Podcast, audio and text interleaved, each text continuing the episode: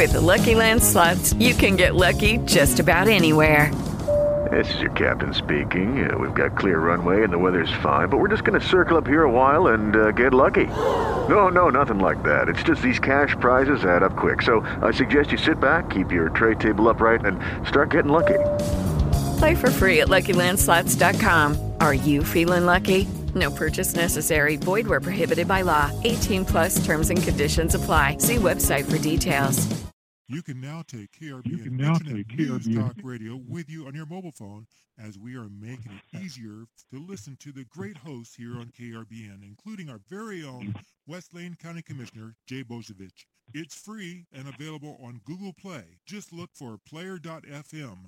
That's player.fm and search for KRBN. Live from Lane County, Oregon, it's the Boze Noze Show with your host, West Lane County Commissioner Jay Bozievich. And now, here's Jay.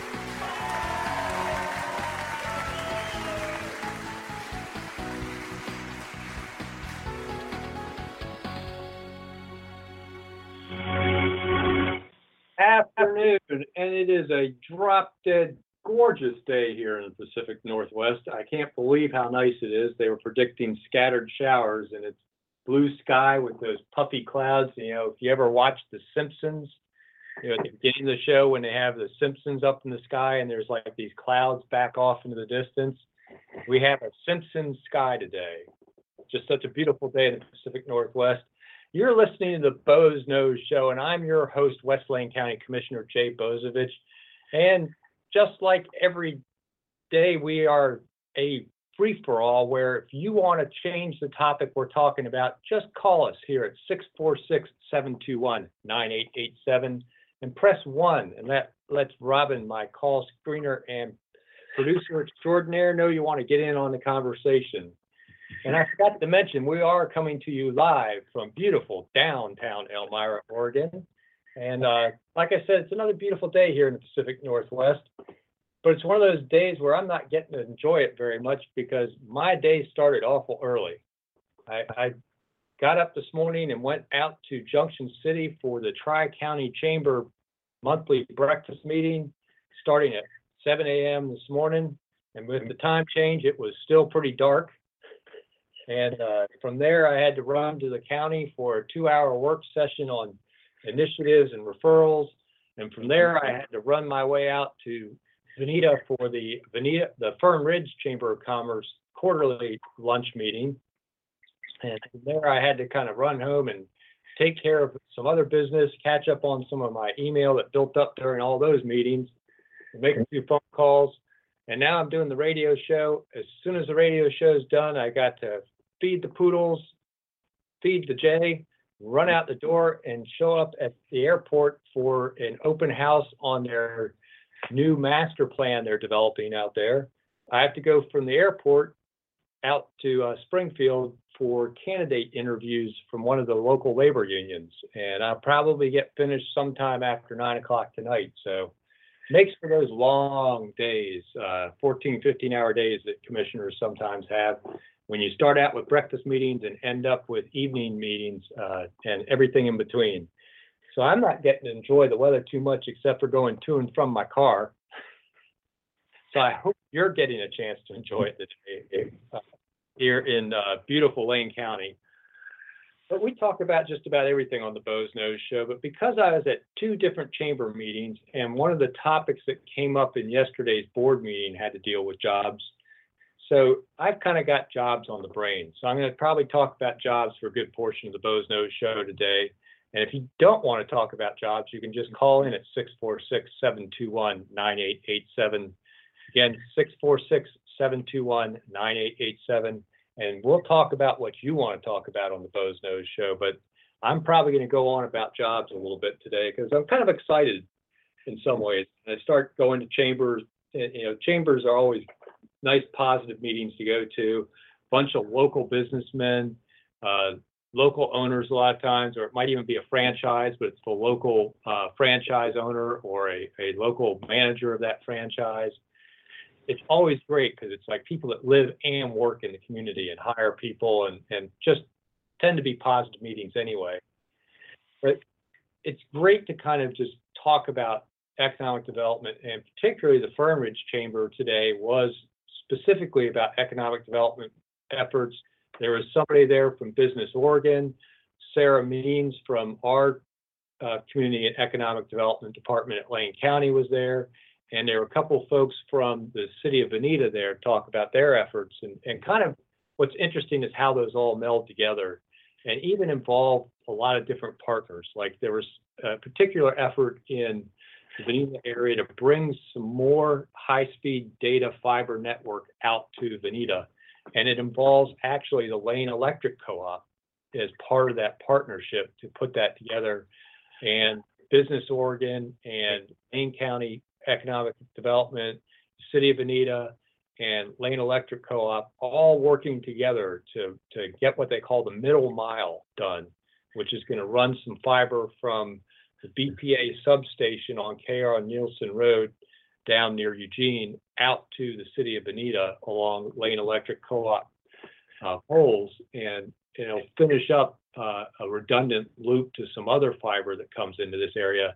And because of that, FCR used to be called First Call Resolution uh, that has a um, center out here, Veneta, is going to hire another 30 to 50 people if they get that redundant fiber uh, in place because they'll be able to sign a contract with a client that has to have um, that redundancy and backup on the, the data network so that they're never they kind of they can't they're not the kind of call center that can ever be down so that that's one of the, the requirements of their contracts is to have re- redundancy in the high-speed data network that serves the call center.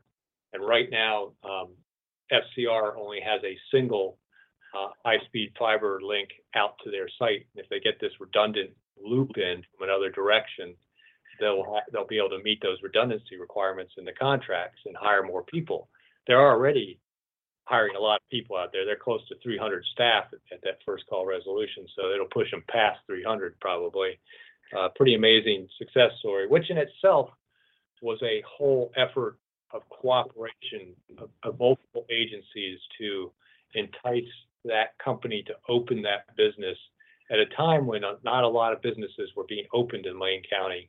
And it was an opportunity to just start the critical mass because FCR's there, now all the little restaurants and the shopping centers around that are a lot more profitable because now there's this employee that has to go find lunch or dinner, depending on what shift, even breakfast, what shift these folks are working in the call center.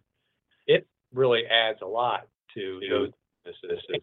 All the service industries around from the gas station to the bank that be getting the paychecks deposited at it, to uh, even you know the local grocery store that folks are running into on their way home, you know, grabbing something that, you know, the wife, you know, called them during their shift or texted them and said, don't forget to bring home a dozen eggs, you know? So it, there, there's a lot that happens there, but that effort to get FCR there, again, was this joint effort, Lane County, Business Oregon, and the city of Veneta all working together. And we actually even had ODOT participating in that effort at that time because we needed to get ODOT to fast track permits to actually build the fiber into that shopping center where FCR is located. So it was, you know, just an incredible joint effort. So, and a lot of the jobs initiatives around here, you can't point to one agency that's was the one that made that got that business to expand or got that business to stay here got that business started or got that business to relocate to Lane County, it's almost always a team effort and almost always a collaboration of, of agencies and even private entities that work together. Often chambers of commerce are involved in that effort.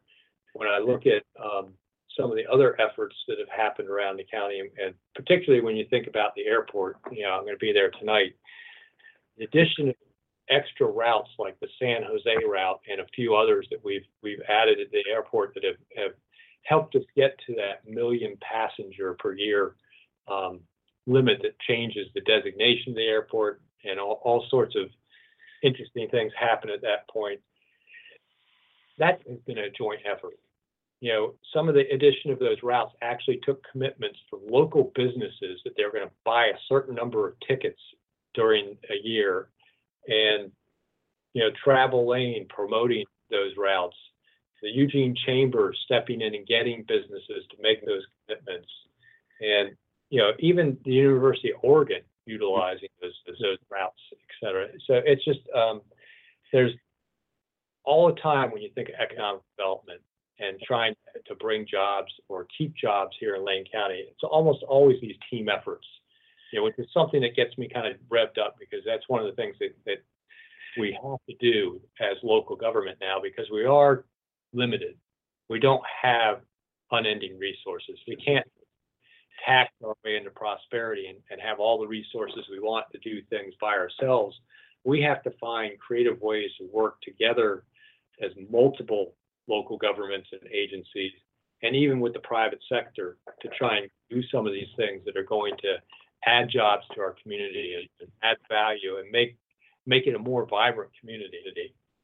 And that, that's really an exciting thing for me when we were able to do these things. And, and one of the things that you know happened last week, I got to attend an event on Friday, and and my dog Ollie got to attend it with me. If you followed on Facebook, you've seen the pictures of Ollie and me speaking at the Market District expansion announcement, where uh, Brian Obie and his his son Casey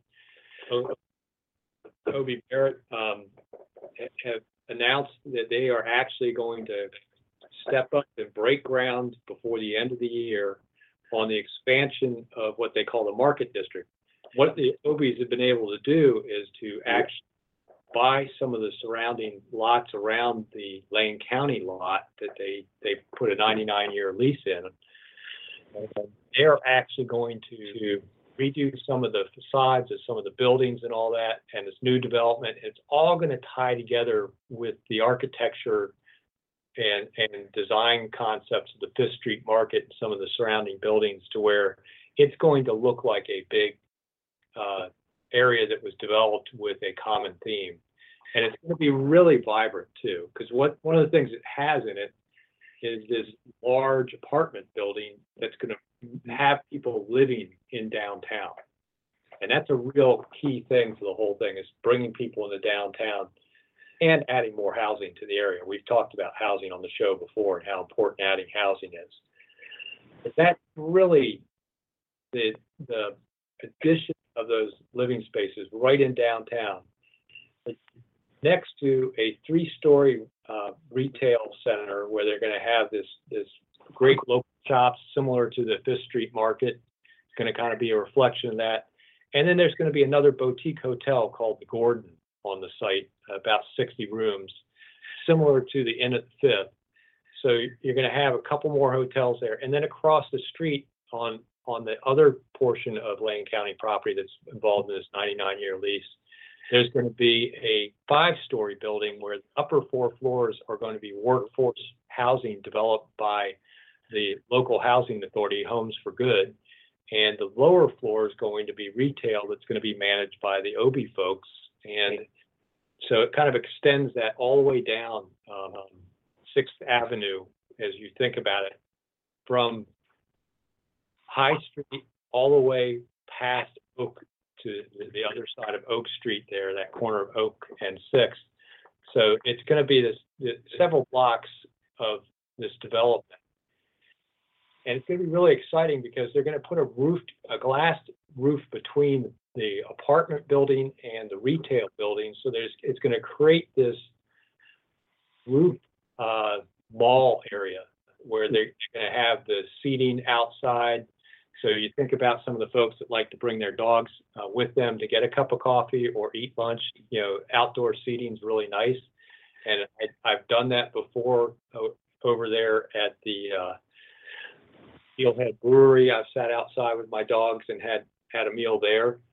But that's fine when it's nice out, sunny, and, and, and a little bit warmer. But this glassed in area is going to give them an opportunity to do uh, patio type heaters and be out of the rain to where they're going to be able to extend that season quite a bit.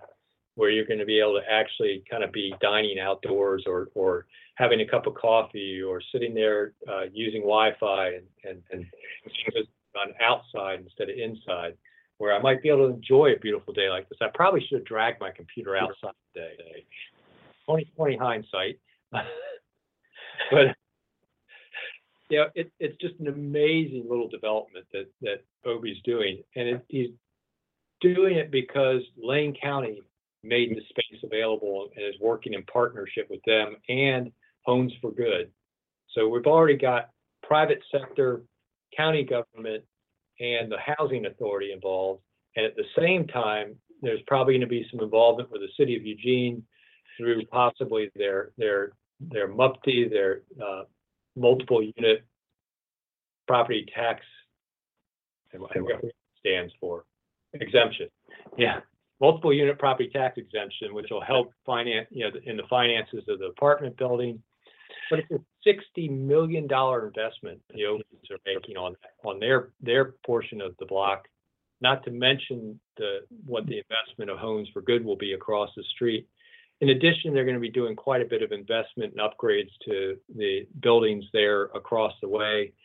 And it's gonna really make this neat district down there for stores and restaurants and shops, coffee shops and all that stuff, and people actually living there. And that's just one part of what's going on in downtown. Because along with that, there's some other things happening that are also collaborations and cooperations, public-private.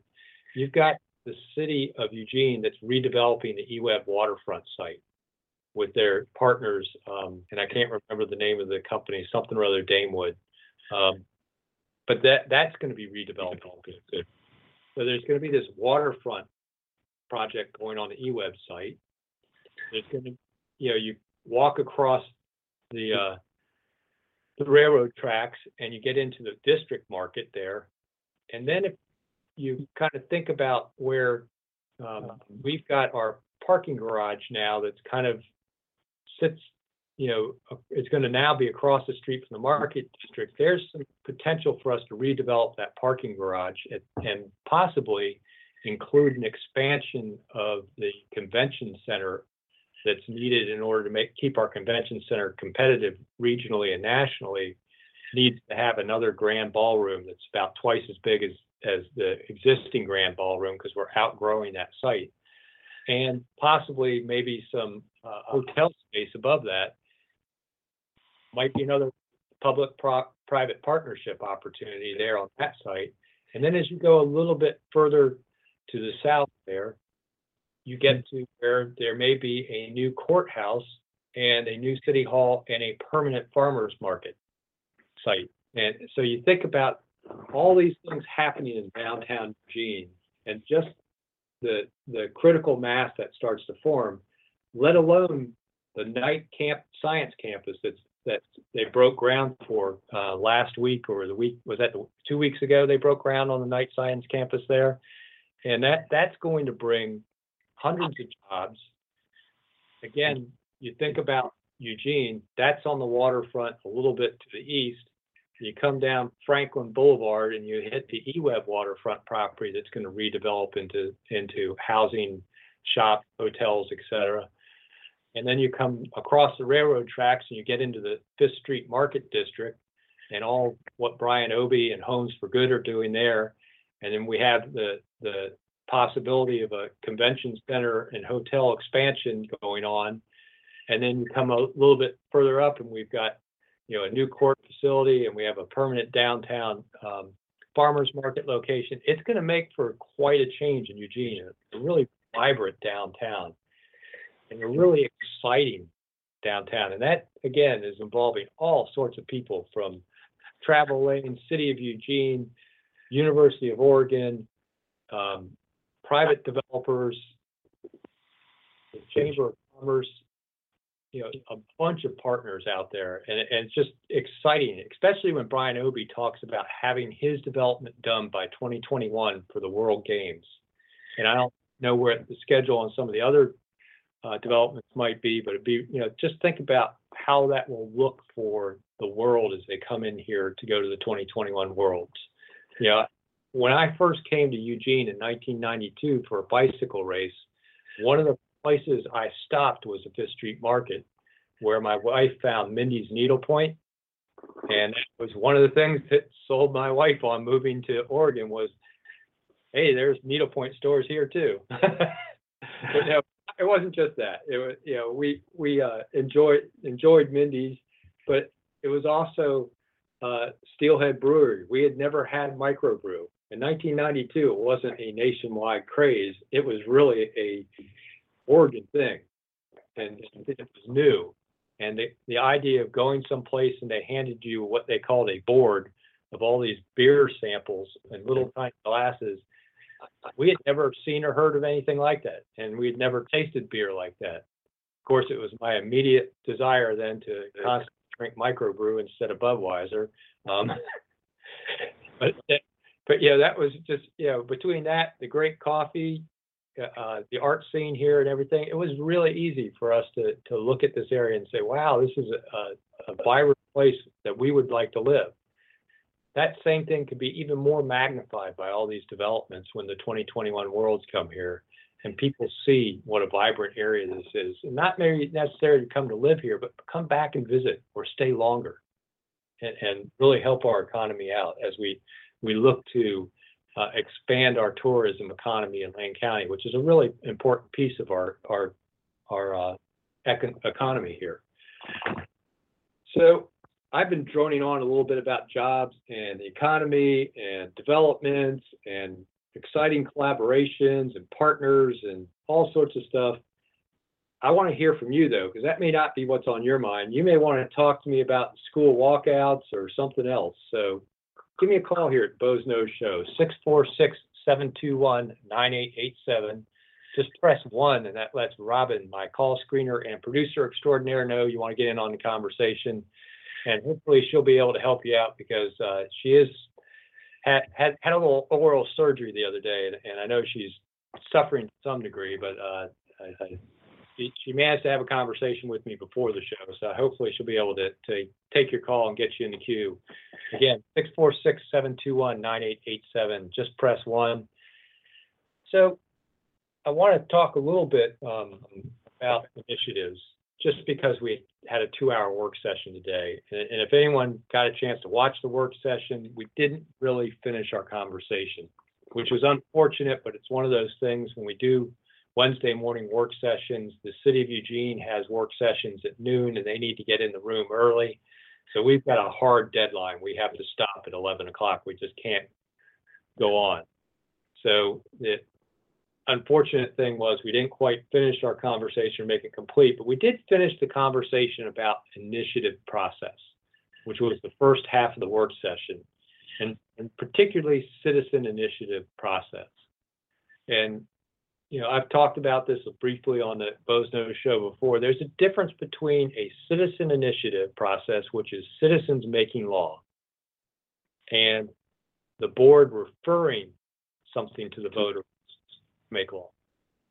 And, and that's really a, a big distinction because in the citizen initiative process, whether it's to amend our charter, and likewise, you can do the same thing to amend the uh, Oregon Constitution or going to just pass a statute or code uh, amendment or an addition to our code, which is an ordinance uh, in our case, that citizen initiative process is something that the board is not involved in. And that was made really clear this morning. And those of you that are out there that have heard that somehow or another the Lane County Board of Commissioners uh, held up a couple of initiatives that were trying to get on the ballot or done something to hold them back or took some action or failed to take action. We clarified that this morning. We had an open discussion that no one could disagree with, that there was no mm-hmm. action that this the Board of Commissioners took or no action that we failed to take that either interfered with or prevented the aerial spray ban or the community rights initiative petitions to qualify and get on the ballot for May. We have not been involved in that process because the process for initiatives is citizen making law. There is no role for the Lane County Board of Commissioners. Now, there is a role for the Lane County Clerk by our charter and also by Oregon statute to run the elections, which they have to do certain things. Like at the beginning of the process, they have to check to make sure that the initiative is actually a single subject. And because of some lawsuits and judge determinations, after the the signatures were determined to be valid, there was also a review for what they call separate vote to make sure that it didn't combine several different decisions into one vote. And that's and that was what uh, was recently ruled on by Judge Rasmussen um, uh, last week. That basically said it doesn't qualify for the ballot. At no point were the commissioners involved in that process.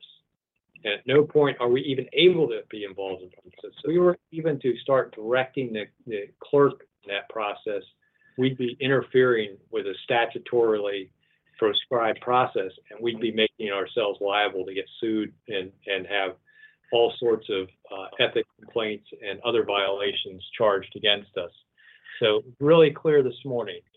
The conversation we did finish was about the initiative, citizen-led initiative process, and there is no role for the Board of Commissioners, and there's nothing that the commissioners have done or failed to do that interfered with the process of the chief petitioners for either the uh, aerial spray ban initiative or the community rights initiative.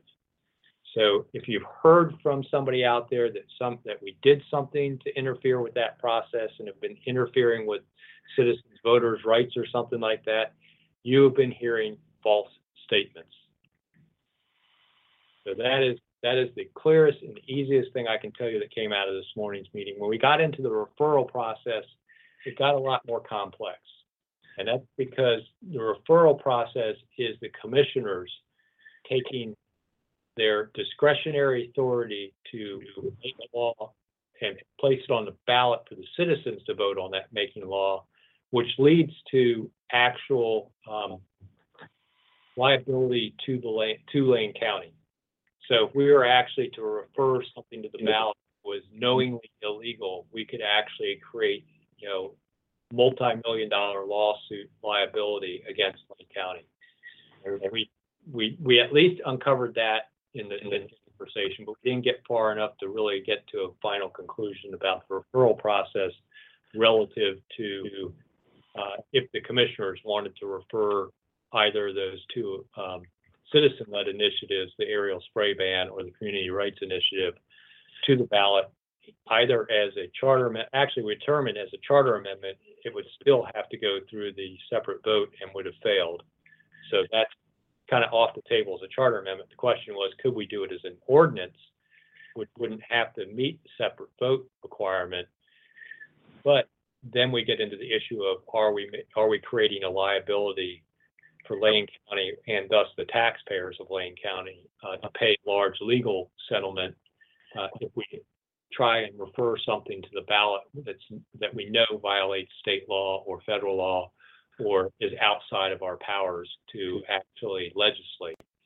Because one of the things under our home rule charter through the Oregon Constitution, Article 6, Section 10, is we really only have authority over things we have jurisdiction on. And there's several things that the legislature has specifically said counties don't have jurisdiction on.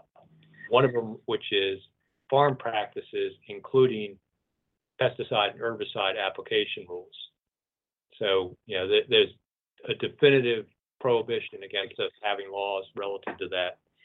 So us referring a ballot measure that, that, that it, it has some kind of ruling on that flies in the face of state preemption on that and would actually create a liability for the county for having done so and maybe costing people money running campaigns or having to go through the legal process to get it invalidated. And then whatever legal money they spent might be, uh, the county might be on the hook for. And you get some of these high powered firms out of Portland or Seattle making those arguments, and uh, you're talking a lot of dollars. So we didn't get down to whether we were actually going to do anything relative to those things today because we ran out of time, but it definitely there was, uh, we uncovered the fact that there is liability involved in taking those actions. So covered a lot of ground here in the first half hour of the Boze Noze show. We've covered jobs and, and downtown redevelopment initiatives and referrals. Talked briefly about the airport. I might want to get back to that a bit. And then I might want to talk a little bit about school walkouts because I've got um, a, a different direction I want to talk about that. It, not necessarily, you know, why the kids are walking out and, and any solutions to school violence, et cetera. It's about, you know, the whole idea of civil disobedience and kids, and we'll we'll talk about that in a few minutes, maybe. I want to talk about the airport for a minute because it's kind of one of those gems that I don't think people quite understand how fortunate we are here in Lane County to have the Eugene Airport. And it is a, a municipal airport owned by the city of Eugene, but it functions as a regional airport. We have people coming to that airport uh, from all over um, Lane County, Linn County, Benton County, Douglas County. They even come over from Bend and, and up from Clackamas, you know, because sometimes it's just nearly impossible either to get from Medford or uh, Klamath Falls into Eugene and then change a flight, or from there into San Francisco. Uh, such limitations. The, the airport just a great asset to have because when it comes to economic development and trying to firms to locate here or stay in this area. To, you know, to keep a firm like Johnson Crushers that designs and, constructs these this rock crushing equipment that's sold internationally. I mean, they sell to China, they sell to Europe, they sell to Africa, and they could be located anywhere. But they're staying here, you know, they started here and staying here in Eugene. But one of the things that, that keeps a company like that here is their ability to get their sales crews and their um, their maintenance and setup crews over to some other country and and be there when the when the equipment's delivered, help us set it up, and you know run through all the startup procedures and warranty issues and whatever else and maintenance. That ability to fly in and out of Eugene helps keep a company a local, high-paying, family wage job company like Johnson Crushers in this area. And that's, you know, really, that airport really helps us with that. So it's one of the reasons why I'm going to take the time to go to the open house tonight to learn more about what the future plans are for the airport. You know, what's kind of interesting is I've been looking at that airport master plan for a long time because one of the first things I got involved in when I was at uh, Eugene Water Electric Board was expanding the water mains out to the airport so they could get a higher level of fire flow out there because they're going to add those helicopter hangars on the on the north end of the uh, and they needed to have 3,500 gallons per minute firefighting capability, which they didn't have at that point. So we had to design a new water main out to the airport uh, that was going to connect in from the north and loop their system in. And lo and behold, the new water main, we were gonna run out Awbrey Lane, uh, out there to Green Hill before they relocated Green Hill and all that. This was before the second runway. We had to design that based on the master plan and the second runway and get it deep enough and out of the way of the future runway. So I, I've been seeing airport master plans since the nineties and watching the, the, the growth of that airport, uh, in one way or another. And it's pretty amazing. You know, the second runway, the expansions in the terminals, they've gone along. Uh, you know, we all remember when, when they started having to do the bag, uh, checking bags for explosives and all that stuff, how we used to have to walk our bags across the terminal and into the uh, area where they would actually take them through the uh, the bomb sniffing equipment and all that stuff. And now you don't have to do that because they expanded the baggage handling areas behind the counters and now all that stuff's behind the counters. So you don't have to walk your bag across the, the uh, airport terminal to another area. You know, it was just, it was really awkward. And now they've expanded some of the, the seating areas for the B terminals and they've um, for the uh, security check-in, so now they can actually have a fast lane for the TSA pre-check. They've e- actually expanded the luggage pickup area, so there's actually now more than one luggage belt at the airport. But, you know, what's next? What are they thinking of next? You know, they're, they're now talking about direct flights from San Diego into the airport, which is nice because my wife um, just flew back from San Diego yesterday, and because President Trump flew into San Diego yesterday morning, her flight got held up because they shut down the runways a half hour before and a half hour after they the Air Force One lands, and she had to run through San Francisco Airport to make her connection. Now, if she'd have been on a direct flight, that wouldn't have been an issue. But she was really lucky. She made her flight, her baggage made her flight, and she got here when she was supposed to get here. But at first, when they announced the delay, they actually ended up not delaying the flight as long as they thought they were going to. Uh, they got off the, the ground sooner. That's why she made her connection. But when they first announced the delay, she was going to miss her connection.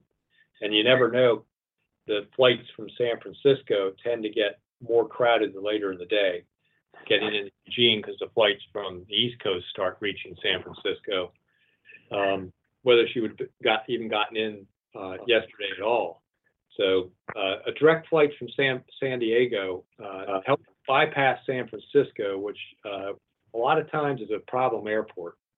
Uh, it's an airport that quite often has delays because they are so busy. They fly their flights in so close together, but if they get a little bit of rain or fog, they have to separate flights and they lose about 50% of their capacity by the having to put the distance between flights longer and uh, it'll back flights up for hours there. And, and it's just, I, I'd be so happy to have more direct flights into Eugene. But what's next? You know, what, what, what, whoops, uh, where do you want um, um, Eugene Airport folks to focus on the next nonstop flight? Think about that. Where do you where do you fly to regularly, or what would make it more convenient, or what you know what city that has good connections to other places you want to go would be a, a lot more convenient. You know, it's great we go now to Denver and Salt Lake because they have a lot of connections out of there. Now, you know, what's next? A direct flight into Chicago, so you can get all those various flights out of Chicago O'Hare. Um, you know, where would you want to go? So I'm kind of curious about that. Give me a call here, 646-721-9887. Again, 646-721-9887. Just press one, lets us know you want to get in on the conversation. Tell me where you want the airport to go. You know, it, are you one of those folks that lives under the flight path? Is there anything you want to tell the airport about that? You know, that, that's, that, that's always a concern. As they expand the number of flights and start using that alternate runway, which they did for a while, uh, while they were doing some repairs of the older, the older runway, uh, there were some people that realized that, that flying into that uh, other runway kind of changes the, jet noise a little bit. Some of those folks in North Bethel and over in South Junction City, um, had a sudden realization that, that, that, although those two, runways aren't that far apart, it does change the flight pattern somewhat. But, so that's kind of where I'll be at that airport open house tonight, looking at that master plan. But I want to get in on the conversation of school walkouts, because I think Robin's got a few thoughts about this too. But I want to talk first about my thoughts. And that's, one of the things this walkout is, is it's a, a protest by civil disobedience. And one of the things I'm concerned about was I was seeing reports as, as these were being planned and all that. And I don't know, we'll find out more after they've been, the kids have actually walked out. Where school districts, you know, some of them were saying up front, we're not going to give the kids detention, we're not going to mark them tardy or or that they missed a class. Uh, we're giving them the opportunity to participate, you know, without any ramifications. And I, and I, and that kind of makes me upset. And, and it's not that they're getting why they're walking out or anything like that. It's the concept of that not having ramifications. The whole point of civil disobedience is to do something knowing it may have ramifications. If there's if you remove the ramifications, it's not an act of civil disobedience. And it's not a true protest and it's not meaningful really for the students to participate. If they're not going to get a detention, they're not going to get a tardy mark, then they're not risking anything and they're not making a real statement, if you know what I mean. You know, when Gandhi walked up to the British and said he wanted to, to get salt, and then they you know were whipped with sticks for having done so, and they continued in a line of, of men continually walking up and getting whipped with sticks till the soldiers got too tired to whip them. You know, that act of, of requesting to make salt because the British were controlling the salt supplies as a means of power over the Indian citizens, that act of civil disobedience of asking to do so, knowing that there was a whipping coming, was the form of, pro, of nonviolent, peaceful civil di- disobedience that meant something. So these kids walking out of their classes, knowing there were no ramifications, aren't really participating in a meaningful piece of protest and civil disobedience. So I, I commend the districts that are actually going to take some kind of, you know, it doesn't have to be harsh. I don't think they need to be expelled or suspended over a walk, a 17 minute walkout.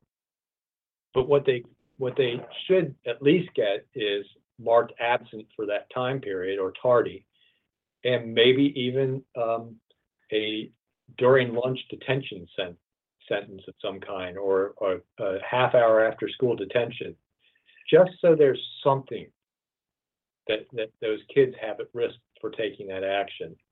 And that, and to me, that's really, we're not teaching the kids a good lesson if we don't have ramifications to some kind of form of civil, civil disobedience protest. It's not a walkout if they're all excused to do it. So that, that's kind of my two cents on the school walkouts today. I think, you know, Robin, you had, you, you were telling me you had some other concerns about it, which, uh, you know, kind of get into more the, the, the content of the walkouts and why they're doing them. Mine, mine, my criticism is, doesn't matter what, why they're walking out. They should have to suffer consequences for participating in a walkout. Well, and you know, I think one of the consequences for that would be to spend one class period with a history lesson. For Yeah. example, these kids that don't know what uh, July 4th is all about. Yeah, you, you, you've connected me with some of those videos about people being interviewed. You, you know, you know what we're celebrating on the Fourth of July? Beer. Yeah, fireworks. Yeah. People can't tell you. Or, and even when the guy goes, on Fourth of July is Independence Day, do you know what we're, you know, who we're declaring, we declare our independence from? And people can't answer that question. Exactly, and I, I think that would make, and my humble opinion, the if if students knew more about like the history a little bit better, then they maybe would understand more about why they're walking out or or what effect it would have. Instead of just I understand they're scared, they see this going on, they're acting emotionally, they want to be safe, understandably, they're probably not seeing anything happening, but again, you know, do they really understand the ramifications of, you know, tighter gun control laws? Uh, just like the example of where more crimes happen in safe zones, uh, gun-free zones. Yeah, yeah, and, and that's kind of what kind of got lost a little bit in some of the reporting. The reporting today wa- it, uh, talked about the students walked out for tougher gun laws, and and I don't think that's all they walked out for. I think they want, walked out for safer classrooms, to be honest. And and tougher gun laws may be one of the ways they get to safer classrooms, but they they the media seems to be focusing on just that one um, and and not not um, not others. Well, when you listen to some of the uh, talk shows and people calling in, you know, saying more scanners at the door, uh, badges, and everything else. I mean, compared to when I went to school, in fact, looking at the like the junior high or middle school or whatever it's called now, um, Shasta, you know, where you didn't have to go through a gate to go from the from the class to the street. You know, now they're getting to be like like a prison in a sense. And what type of environment does that create? Def- definitely, you know, it, it's, you know, these classrooms are really getting, um, yeah, it does kind of create, you know, there's this, you want to keep people safe, but you don't want to create this, this, this sort of, uh, prison sort of mentality. And, and this, you know, there is, I, I was listening to, um, another show this morning. They were talking, you know, it was, uh, our, our good buddies on the wake up call talking about how they really have gone too far sometimes with these, these uh, protecting kids with you know getting rid of dangerous playground equipment and all that stuff. They're talking about how scraping your knee teaches a kid a lesson to be more careful the next time. That, you know, the scraped knee is part of what reinforces that lesson, and how we just we want to make you know playgrounds so kids don't get scraped knees. We want to make schools so absolutely safe. You know, how do people, you know, learn some lessons? But also, you know, this whole issue of, of trying to make a building absolutely safe.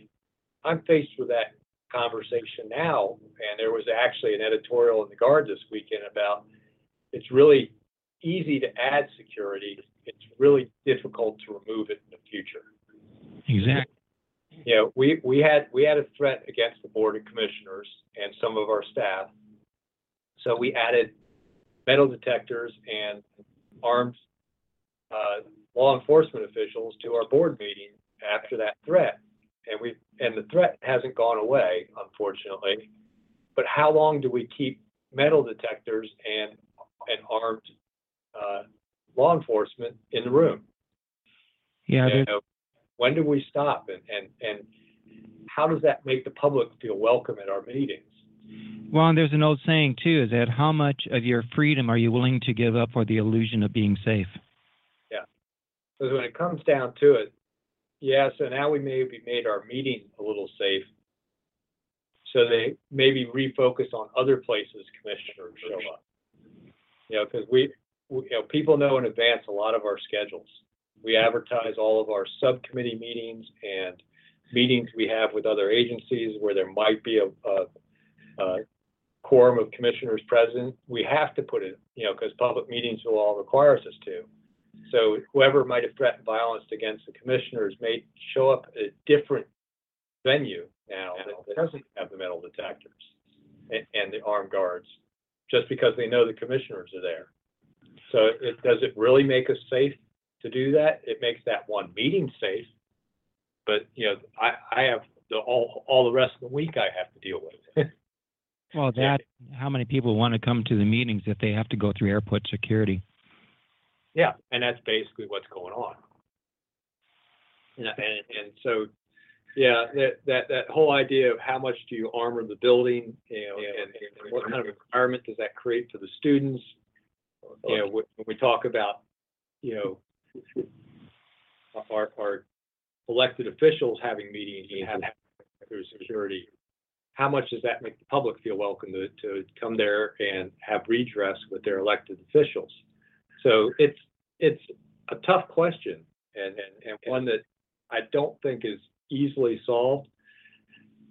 But, uh, it is, you know, it really requires looking at the broad spectrum of things. I saw a great post today about, uh, instead of walking out, walking up. Walk up to somebody and, and offer to be their friend.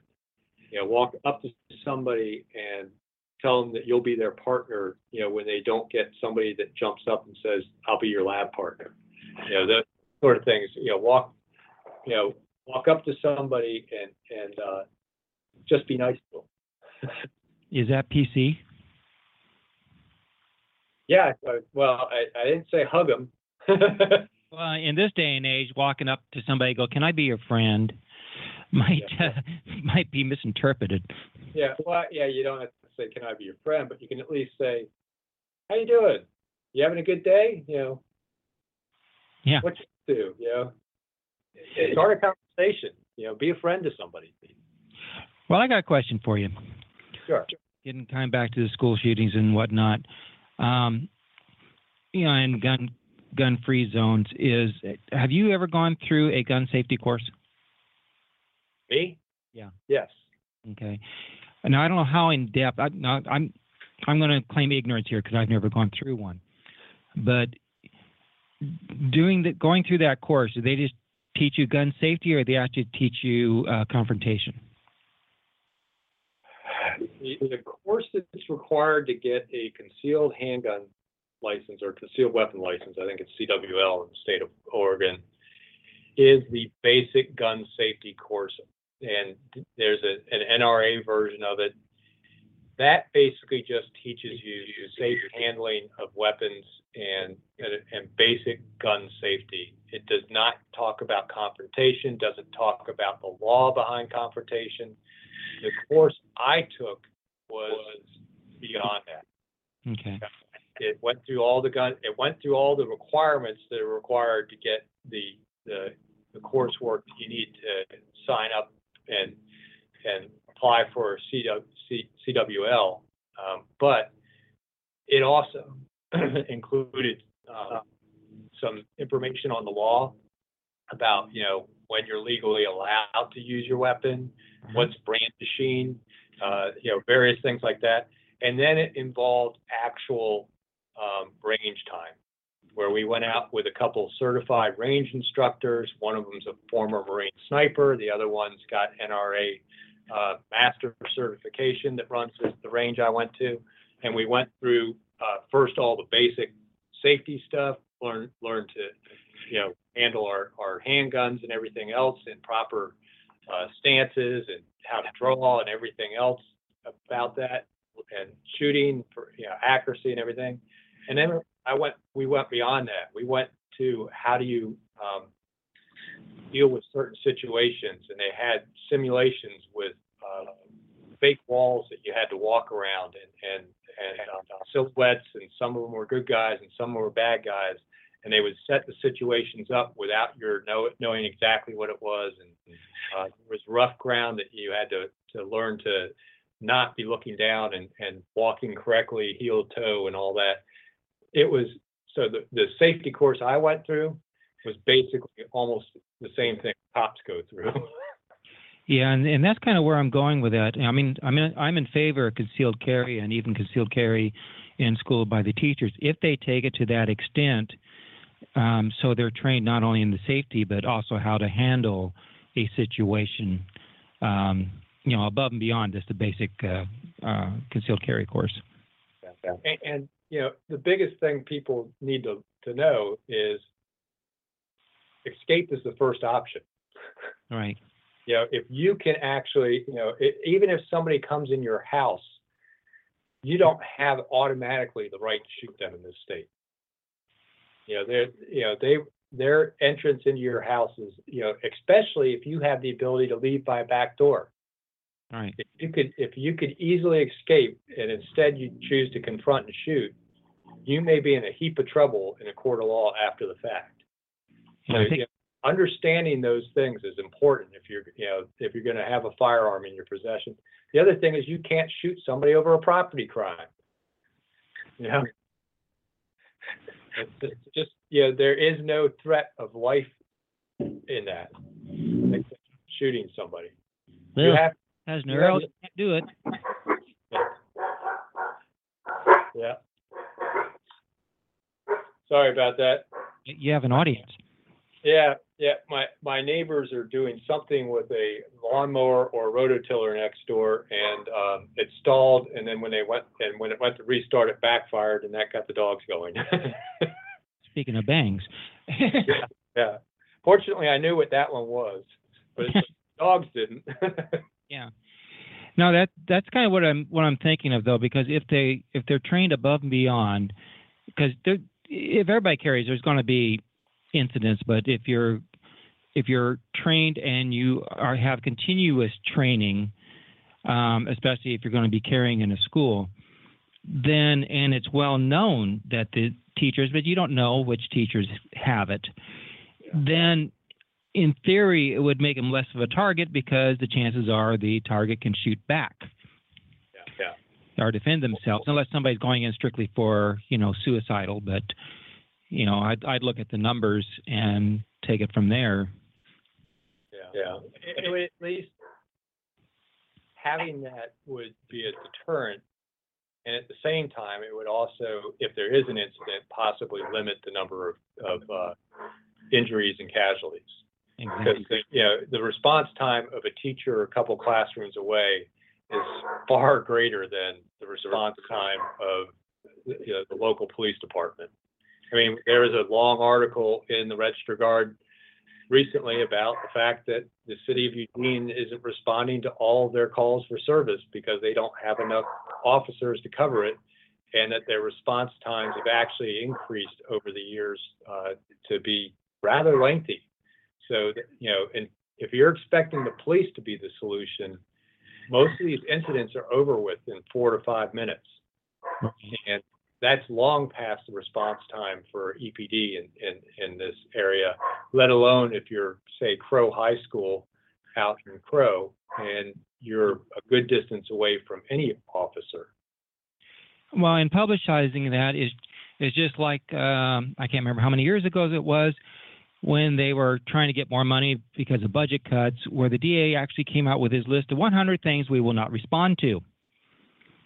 Yeah. which on the other hand is telling the criminals oh hey guess what we can do and nobody's going to bother us. Yeah. you know good call guys.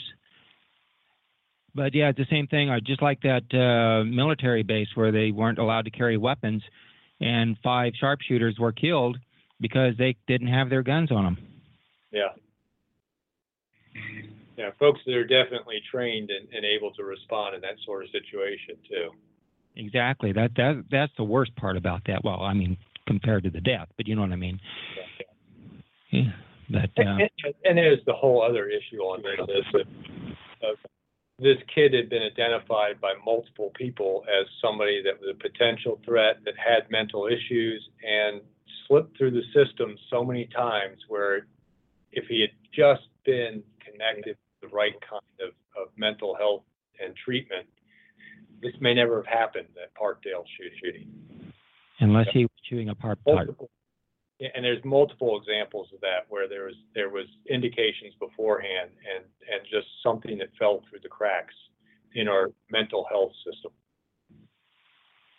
well was it was it that or was it just the fact that they didn't want to deal with him Um, you know, I, I don't want to speculate because I don't have all the information, but I know that he was clearly identified in multiple occasions uh, as, as ha- you know having either conflicts with law enforcement or being reported to law enforcement and various agencies. It seemed like there was so many opportunities to refer this this troubled individual to mental health professionals whether it was uh, vol- you know referred voluntarily when he was a little bit younger, or as he got older and became a more specific threat, whether that had to be a court-ordered referral and and non-voluntary.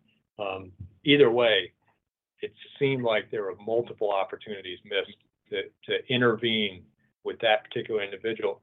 And then the question is, is how did that individual get to that state of mental health in the first place, which leads to the whole question of that um, walking up instead of walking out, of, you know, not letting folks become isolated, not bullying, uh, you know, and we know all the things that drive a person into that isolation and that, you know, where they, they lose that, that connection to humanity where they, they can take, carry on an action like this. yeah he could have been uh, really abused as a child and it just festered Yeah, and I don't think it was so much an abuse case as it was a peer um, issue with this particular kid. Yeah. Hey, Jay, in the last uh, 30 seconds of the show, um, if it's okay, I'd like to throw out there if people have an opinion on um, how they feel about concealed carry in schools or a solution to post it on our Facebook page. Yeah. Yeah. Uh, well, we'll be, you know, Facebook page is always a great place to talk to us. And of course, you can also email us at talk at krbnradio.net. And don't forget to like us on Facebook. So I want to thank everybody for listening to Boze Noze Show this week. I think next week may be one of those shows where I'm going to have to rearrange the time because I think we've got a couple conflicting uh, commissioners events, but I, I will double check to make sure and uh, let you guys know well ahead of time if we have to shift the show. But until next week, we'll be talking to you again live from beautiful downtown Elmira, Oregon. Thank you for listening to Boze Noze Show. Have a great week.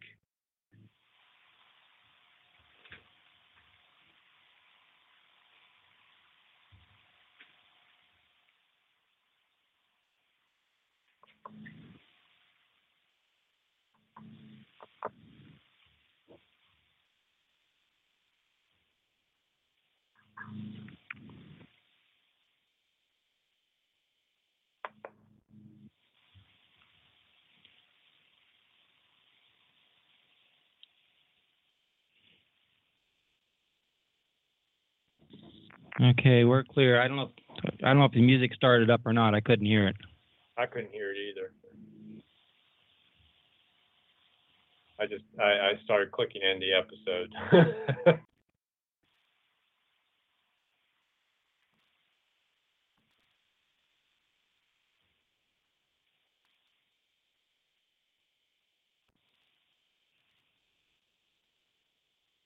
It is Ryan here, and I have a question for you. What do you do when you win?